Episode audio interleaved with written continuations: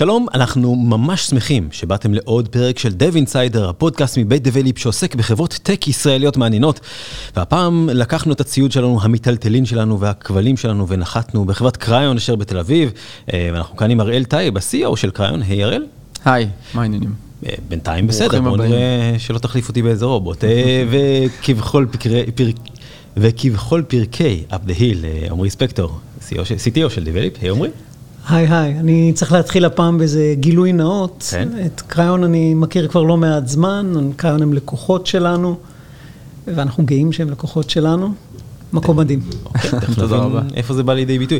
אה, אז אריאל, בוא תספר קודם כל אה, למי שמצטרף לראשונה אה, לתולדות קריון, מה עושה החברה? מה זה המוצר של קריון? אז החברה עושה RPA, RPA stand for Robotic Process Automation. למעשה מה שאנחנו עושים, וזה... יש עולם שלם של אה, רובוטיקה, רובוטיקה לא בתחום ה hardware, אלא דווקא בתחום ה software. אנחנו מדברים המון המון על המהפכה התעשייתית הרביעית, על זה שרובוטים יחליפו את בני אדם בתפקידים שונים, הרבה מאוד מדברים על אה, מוניות, שמוניות יתחילו להיות אוטונומיות, והנהגי מוניות מה הם יעשו. אז תכלס המהפכה כבר התחילה, והיא קורית בעיקר לא אצל המוניות והרכבים האוטונומיים, היא קורית בחברות ה enterprise, אם זה בנקים, חברות ביטוח. אה, חברות טכנולוגיה גדולות, Enterprise, G2000, אלה הלקוחות שלנו. אה, הלקוחות האלה כבר היום מטמיעים עוד ועוד עובדים וירטואליים. כשאנחנו מדברים על עובדים וירטואליים, אנחנו מדברים בעצם על, דמיינו לכם עולם של איזשהו virtual machine, יכול להיות בענן, יכול להיות on-prem. ה-virtual machine הזה יכול לעשות כל דבר שבן אדם יכול לעשות. הוא יכול להקליק על חלון, לפתוח, לסגור, לקרוא מידע, להכניס מידע, והוא יודע לעשות מיליון דברים אחרים בבק-אנד. ובעצם הדבר הזה נותן לו יכולת להריץ תהליך מקצה לקצה.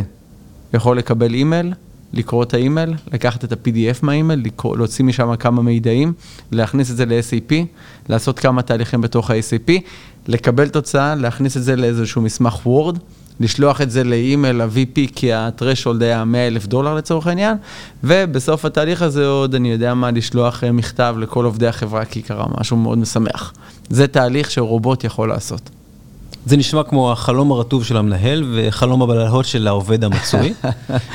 או להפך. אה, אוקיי, איך... אה, איך להפך? אז איך להפך? תחשוב, אה, היום בטח בעידן של המילניאלס, הדור החדש, אני אתן לך דוגמה מאנשי המכירות שלנו. אנשי המכירות, או כל מי שהיה איש מכירות בעברו, יודע שהדבר הכי סיוטי באיש מכירות זה להתעסק עם הסיילספורס.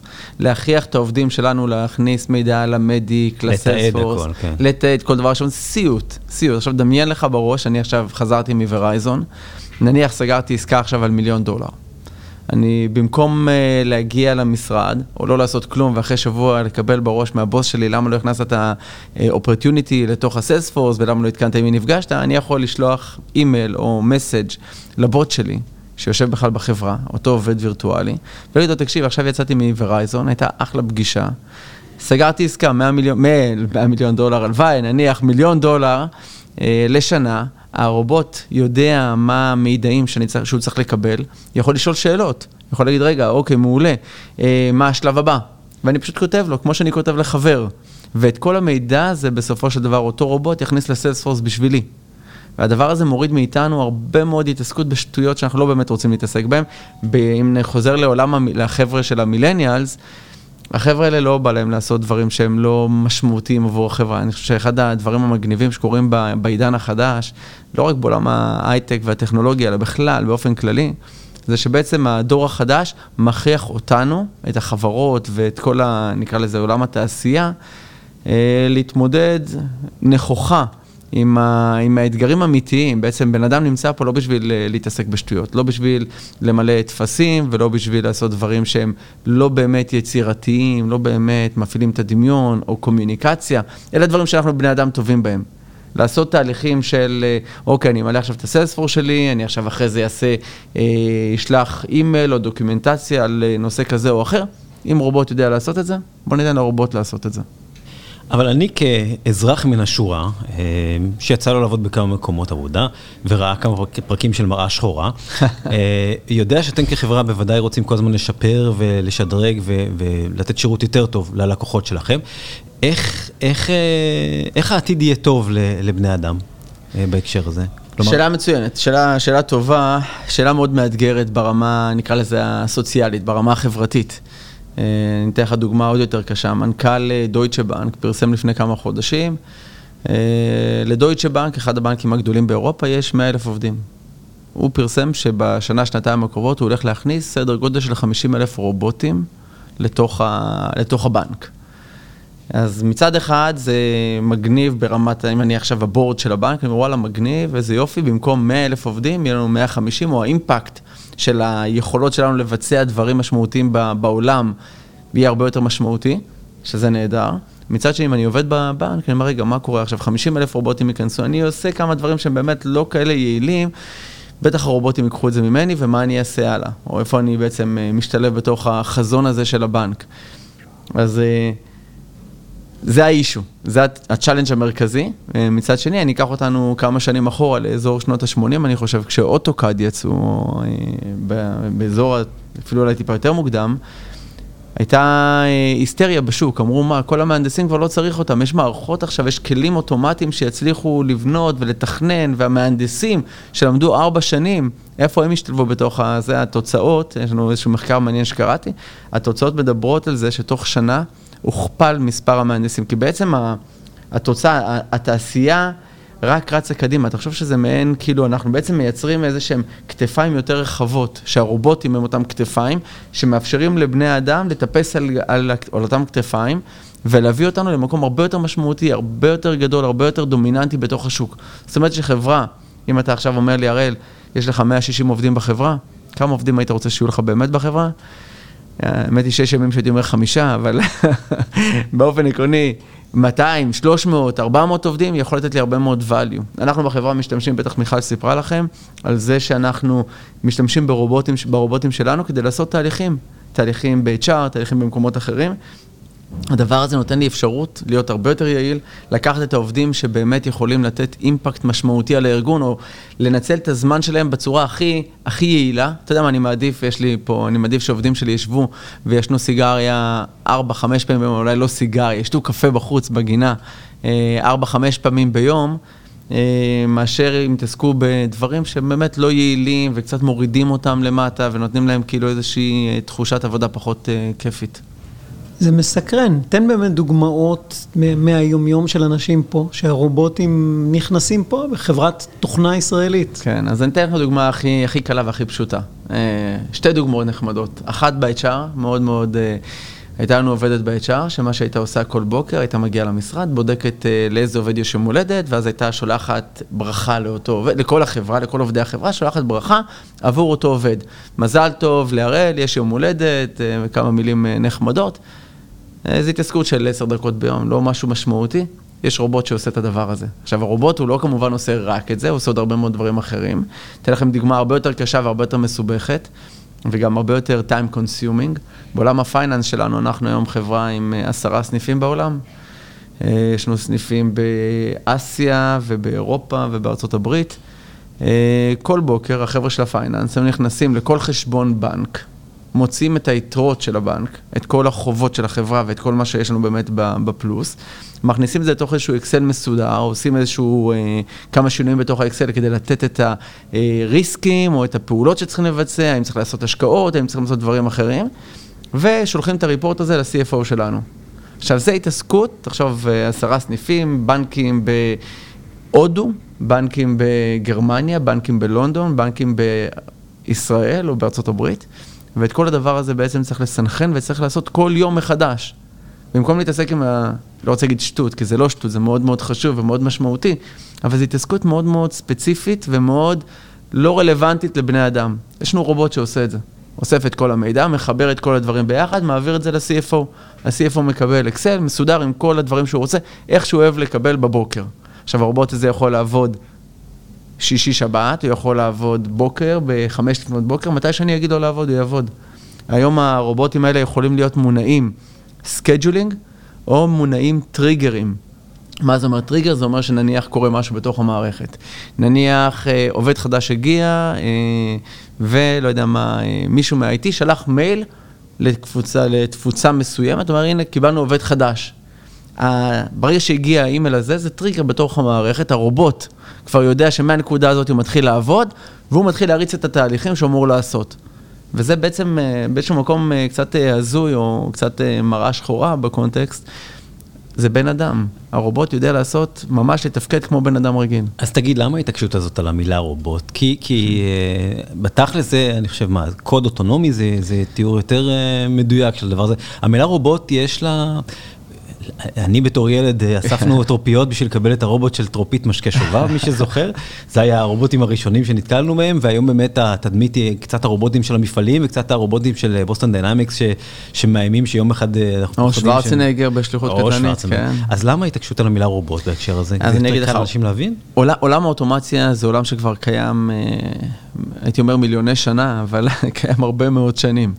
אה, זה לא משהו חדש שקרה, עולם ה-RPA, ה-Robotic Process Automation, זה עולם שצמח במהלך הארבע שנים האחרונות. הוא היה קיים כזה באיזשהו אופן אה, מאוד מאוד אה, סולידי. בארבע שנים האחרונות קפיצת, קפיצת מדרגה מטורפת. ואני חושב שבאיזשהו מקום, וזה, ה... הרבה מאוד אנשים מדברים על בוטים.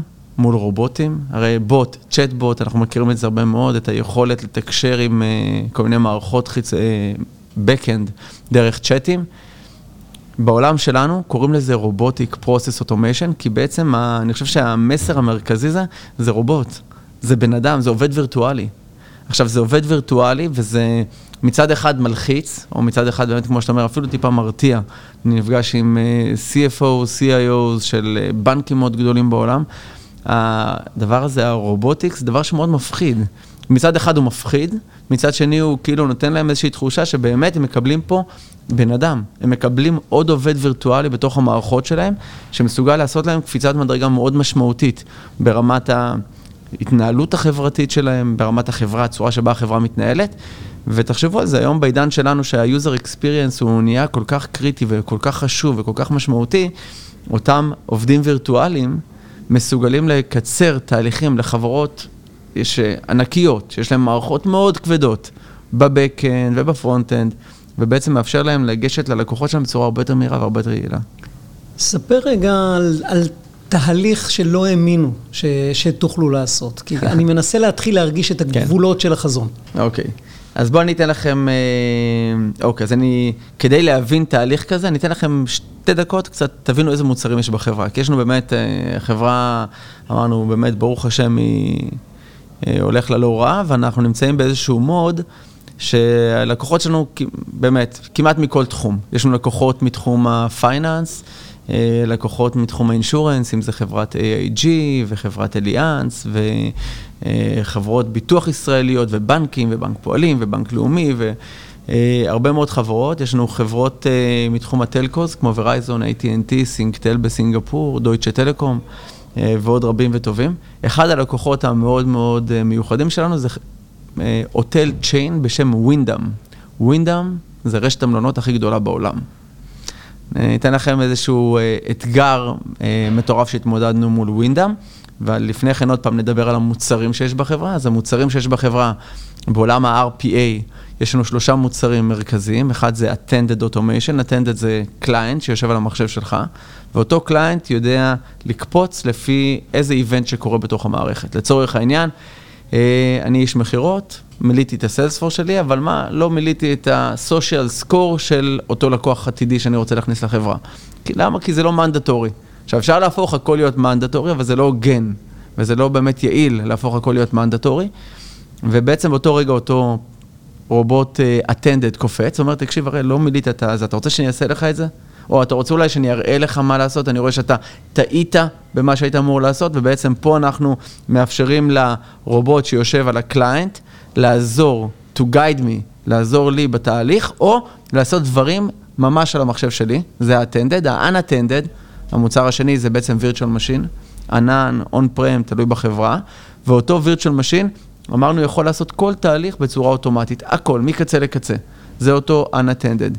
אנחנו הוצאנו גם uh, מוצר נוסף שנקרא Hybrid Automation, תחשבו על זה כמו פרסונל אסיסטנט על המחשב שלי, שיודע לתקשר עם virtual machines מאחורי הקלעים, ובעצם ה-Hybrid Automation הזה מאפשר לעשות דברים בצורה אה, לא רוצה להגיד הזויה ברמת רמת היעילות שלה, אבל ממש יש לי עוזר אישי על המחשב שלי, יודע, רואה בדיוק מה אני עושה כל הזמן, ומגיב בהתאם להתנהלות שלי. ואז הוא יודע להעביר הלאה, הוא יודע להעביר ל-Virtual Machines, לעשות אופלוד לתהליכים מתוך היום-יום שלי, זה ה-Hybrid Automation.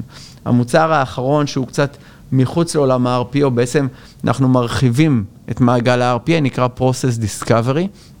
כשאני הגעתי לחברה בערך לפני שנתיים וחצי, אה, אחד האתגרים הכי גדולים שנחשפתי היה, אוקיי, חברת אוטומציה עושה הרבה מאוד, אה, אה, הרבה תהליכים אוטומטיים וכאלה, אבל בעצם התהליך של בניית אותם, את אותם רובוטים, תהליך מאוד קשה, ידני, מסובך. באנליסטים שכותבים על תחום ה-RPM מדברים על זה שהיחס בין ה-software cost, העלות של RPA, לעומת ה-service cost, שזה advisories כמו E&Y, PwC, McKinsey, IBM ועוד מלא, Accenture ו-Cognizant ועוד מיליון אחרים, מאוד מאוד גבוה, הוא 1 ל-3. זאת אומרת, על כל דולר שאתה תשקיע במוצר RPA, תצטרך לשלם בערך 3 דולר על סרוויס, על השירות, למפות את התהליך, להגדיר אותו, לבנות אותו, to maintain את התהליך הזה, ובעצם אה, בתוך העולמות האלה, אה, באנו ואמרנו, אנחנו הולכים לעשות בעצם discovery, process discovery, שזה מיפוי של התהליך באופן אוטומטי. אנחנו בעצם מתקינים client על כל מחשב בארגון או על כל מחלקה מסוימת, ומסוגלים דרך ההאזנה ודרך, לחברה פה יש חמישה פטנטים מאושרים על ה-computer vision, על יכולת לראות אובייקטים על המסך ולמפות אותם ולהגיב אליהם. ובעצם אנחנו מסוגלים לקחת את אותן אה, פעולות שה user עשה, דרך איזשהו מנוע AI שפותח פה בחברה, ולפרק אותם ולהגיד, אוקיי, ישבנו ברקע, לא הפרענו לך, אחרי יומיים אני יודע להגיד לך, הנה תהליך שלם שיכול ללכת לאוטומציה. הדבר הזה מוריד, עשינו המון POCs בתוך ה-POC מקינזי ועוד מלא חברות אחרות וקונסלטנט אחרים. הצלחנו להוכיח שאנחנו מורידים עד 80% מהעלויות, זה נקרא TCO, Total Cost of Ownership, מהעלויות של המימוש של אותם תהליכים, אוטומט, של אותם uh, תהליכים אוטומטיים. עכשיו חזרה לשאלה שלכם. ווינדהאם uh, הוטל, רשת המלונות הכי גדולה בעולם, הם, uh, בשביל לסבר את האוזן, החבר'ה האלה uh, עושים onboarding, מכניסים מלון חדש לתוך ווינדאם, בסדר גודל בממוצע, שתי מלונות ביום. שני מלונות כל יום חדשים נכנסים לתוך המערכות. לצורך העניין, הם קנו לא מזמן את לה קינטה, לה קינטה זה רשת מלונות אחרת, שיש בהם 900 hotels, 900 מלונות. קנו את זה ביום אחד, אז אם אתה עושה בסוף, בסוף שנה עושים את השקלול, יוצא להם בערך שתי מלונות ביום. תהליך onboarding בחברה, בווינדאם, לוקח בין 40 ל-60 ימים. onboarding, להחליף את המערכות. ווינדאם עובדים עם מערכות א', הם עובדים עם מערכות ב'. ווינדאם מפרסמים באקספידיה בצורה מסוימת, הם עושים את זה בצורה אחרת לגמרי. ובעצם תהליך ה onboarding הזה הוא תהליך מאוד מאוד כבד, מאוד קשה. אנחנו, כשעשינו את ה-POC הראשון ל-Process Discovery, באו החבר'ה של ווינדאם, ובאמת עם הרבה מאוד אומץ, אמרו, אנחנו מוכנים לקחת ולהיות הראשונים שמנסים את המוצר הזה. והם שמו את המוצר, יש לנו פה סרטון שה-VP Technology, של ווינדאם עומד על הבמה אצלנו באירוע שעשינו של ההשקה בניו יורק, ואומר, חבר'ה, אנחנו מנסים לעשות אוטומציה לתהליך הזה מלא שנים. בחיים לא הצלחנו. לא מצליחים לעשות לו אוטומציה. ישב אותו PD, אותו Process Discovery, היה מותקן שם על כמה מערכות, אה, על כמה מחשבים בארגון, ותוך שבוע-שבועיים מיפו סדר גודל של 79 תהליכים שיכולים לקחת לאוטומציה. הדבר הזה, עזבו את ה-cost reduction, את ההפחתה בהוצאות של לגייס עובדים, של להשקיע זמן, שזה באמת המון המון כסף. כל יום שמצליחים להוריד מתהליך ה onboarding הזה, זה מיליוני דולרים. זה הרבה מאוד כסף שהחברה יכולה להרוויח. המלון נמצא באוויר, המלון מוכן, הוא יכול להיות, אה, להימכר יותר מהר, אפשר לעשות שינויים בהתאם לדברים שקורים בתוך, ה, במלון או בכלל ב, ב, בסביבה שלו. וזה דוגמה למשהו שהוא באמת uh, Game Changer בתחום שלנו. והמודל העסקי בהקשר הזה הוא מה, למשל אה, איזשהו setup fee ואז retainer חודשי כזה אז, מול הלקוחות, או per כל עובד? אז בדרך כלל זה annual recurring revenue, זה כאילו אנחנו בעצם, אה, אתה קונה package של מספר רובוטים, זה יכול להיות 10, 20, 50, 100 רובוטים. זה הבסיס, ובעצם משם אתה, אתה מקבל את הכל, אתה מקבל את ה console שמנהל את כל המערכות, אתה מקבל את הסטודיו, שזה הכלי עבודה, ואתה מקבל את אותם ויר... עובדים וירטואליים עם כל הסרברים שמסביב שמסוגלים לנהל את הדבר הזה. אה, אנחנו עכשיו יוצאים עם משהו מאוד מאוד חדש. החברה פה, אנחנו משתדלים, אחד האתגרים שלנו שאנחנו בישראל ולא נמצאים בחוץ, אחת הסיבות שבחרנו להישאר בישראל, זה כי בעצם אה, אנחנו מסוגלים לעשות דברים בצורה אחרת. אנחנו תמיד מנסים להיות באדג' הטכנולוגי והאינוביישן של כל התחום של ה-RPA. אז בהתחלה אנחנו היינו הראשונים בשוק שהוצאנו את ה-Hybrid Automation, את אותו פרסונל אסיסטנט ו-Virtual Machine מאחורי הקלעים. אחר כך יצאנו עם Process Discovery, שנה, לפני שנה יצאנו החוצה לשוק, יותר משנה, ורק עכשיו המתחרים שלנו מצליחים להתקרב לזה שיהיה להם איזשהו משהו, או על ידי רכישות, או על ידי פיתוחים שלהם. אנחנו uh, בעצם לוקחים את כל השוק הזה לעולם שנקרא full cycle automation, אנחנו בעצם הוצאנו, או המצאנו ביטוי חדש שבעצם uh, מוביל את השוק היום, שנקרא full cycle automation. אתה כבר לא מדבר רק על יכולת לעשות attended automation, unattended automation או hybrid, אתה מדבר על full cycle, אתה מסתכל על המכלול של האימפלמנטציה של ה-RPA בחברה שלך, כ full cycle, כולל ה-identification, כולל המיפוי של התהליכים, כולל ה-execution של התהליכים והאופטימיזציה שלהם. וזה היום דבר שרק קריון מסוגלת לייצר היום בשוק, ובעולמות האלה ה pricing שלנו הולך להיות, אנחנו קוראים לזה 333, 10, 10, 10. אתה בעצם תקבל תמיד עשרה בוטים של אה, Discovery, עשרה של attended ועשרה של unattended, כדי שתוכל לייצר את האימפקט הכי גדול על הארגון שלך. זה בגדול איזשהו pricing model, יש לנו גם לקוחות שעובדים איתנו ברמת זה, מה שנקרא Enterprise Licenses, מקבלים, משלמים סכום מאוד מאוד גבוה ומקבלים eat as much as you can. Hey, אנחנו לקראת סיום, אבל אני מרגיש שאני אחטא לתפקידי אם לא אשאל על uh, באיזה סיטואציה הוקמה החברה, אבל היות uh, אנחנו כבר גם לקראת סיום, אז בוא תספר לנו גם לאן היא הולכת. אוקיי, okay, בסדר גמור. אז אני אתן לכם, אז בגדול אני הצטרפתי לחברה לפני שנתיים וחצי, אבל החברה נמצאת בשוק כבר סדר גודל של עשר uh, שנים. אה, חברה שהתחילה אה, מאיזשהו רעיון, דווקא בתחום של אה, קצת סוג של לומדות, או היכולת לעשות education. ממקום של education, ה-education הזה הלך והתגבש לכדי attended automation, לאותו קליינט שעושה guide me, שמדריך, שמסביר איך להטמיע את הדברים או איך לעבוד ב, ב, ב, בסביבת עבודה שלך. אחר כך, השלב השני היה בעצם עולם ה-RPA, ה-unattended automation. אה, כשאני הגעתי לחברה לפני שנתיים וחצי, היו פה בערך 18 עובדים. אה, חברה מאוד מאוד חזקה, מאוד טובה ברמה הטכנולוגית, באמת אנשים מאוד מאוד חכמים, עם הרבה מאוד ידע והרבה מאוד ניסיון, אבל הרבה מאוד אתגרים בצד האסטרטגי, הצד העסקי, ה-go to market, marketing וכאלה. אה, עשינו קפיצת מדרגה מאוד מאוד יפה בשנתיים וחצי האחרונות, באמת מ-18 ל-160, כמעט בהרבה מאוד סקיילים נוספים. ואני חושב שכאילו אם אני מסתכל... לאן, ה, לאן העתיד של החברה, או לאן אנחנו הולכים, אה, מה השלבים הבאים בעצם, אז אה, אוקיי, אני אנסה לתמצת את זה, כי זה באמת עולם מאוד מאוד מסובך, אבל עולם ה-RPA הוא עולם של אוטומציות. אה, הוא עולם שיודע לעשות היום תהליכים ארגוניים מסוימים, יודע לקחת תהליך ולעשות לו אוטומציה. יש עולם הרבה יותר רחב ממנו, שנמצא מעליו, שנקרא עולם, פעם קראו לזה BPM, היום כבר, שבעצם עולם התהליכים, לא רק באקזקיושן שלהם, אלא גם ברמת ה-management שלהם.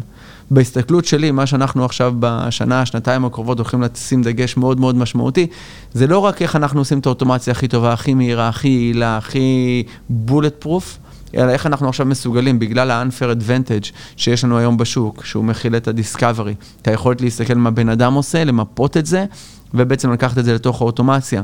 אני יכול לראות אחר כך גם איך לעשות לזה אופטימיזציה, כי אני יושב גם על ה-clients וגם בבקאנד. השלב הבא יהיה איך אני מנהל את כל הדבר הזה מקצה לקצה, איך אני מנהל לא רק את התהליכים האוטומטיים של ה-RPA, איך אני מנהל כל תהליך ארגוני שיושב לי בתוך, באותו enterprise, איך אני מזהה מה יעיל ומה לא יעיל, איך אני מזהה מה עובד נכון ברמת האפליקציות, בתוך האפליקציות, ואיך אני מזהה איך העובד עובד נכון או לא עובד נכון, וכל זה משתלב לאיזה כדי אורקסטריישן אה, מרכזי, שהוא בעצם יהיה היכולת שלנו לספק ללקוחות שלנו מערכת ניהולית שמאפשרת ל-CIO, ל-CDO, לכל מי שבעצם רוצה לראות את התהליכים החברת, שבחברה, לשלוט בזה מקצה לקצה. cross application, cross human ו-cross robotics. מדהים. לגמרי מדהים.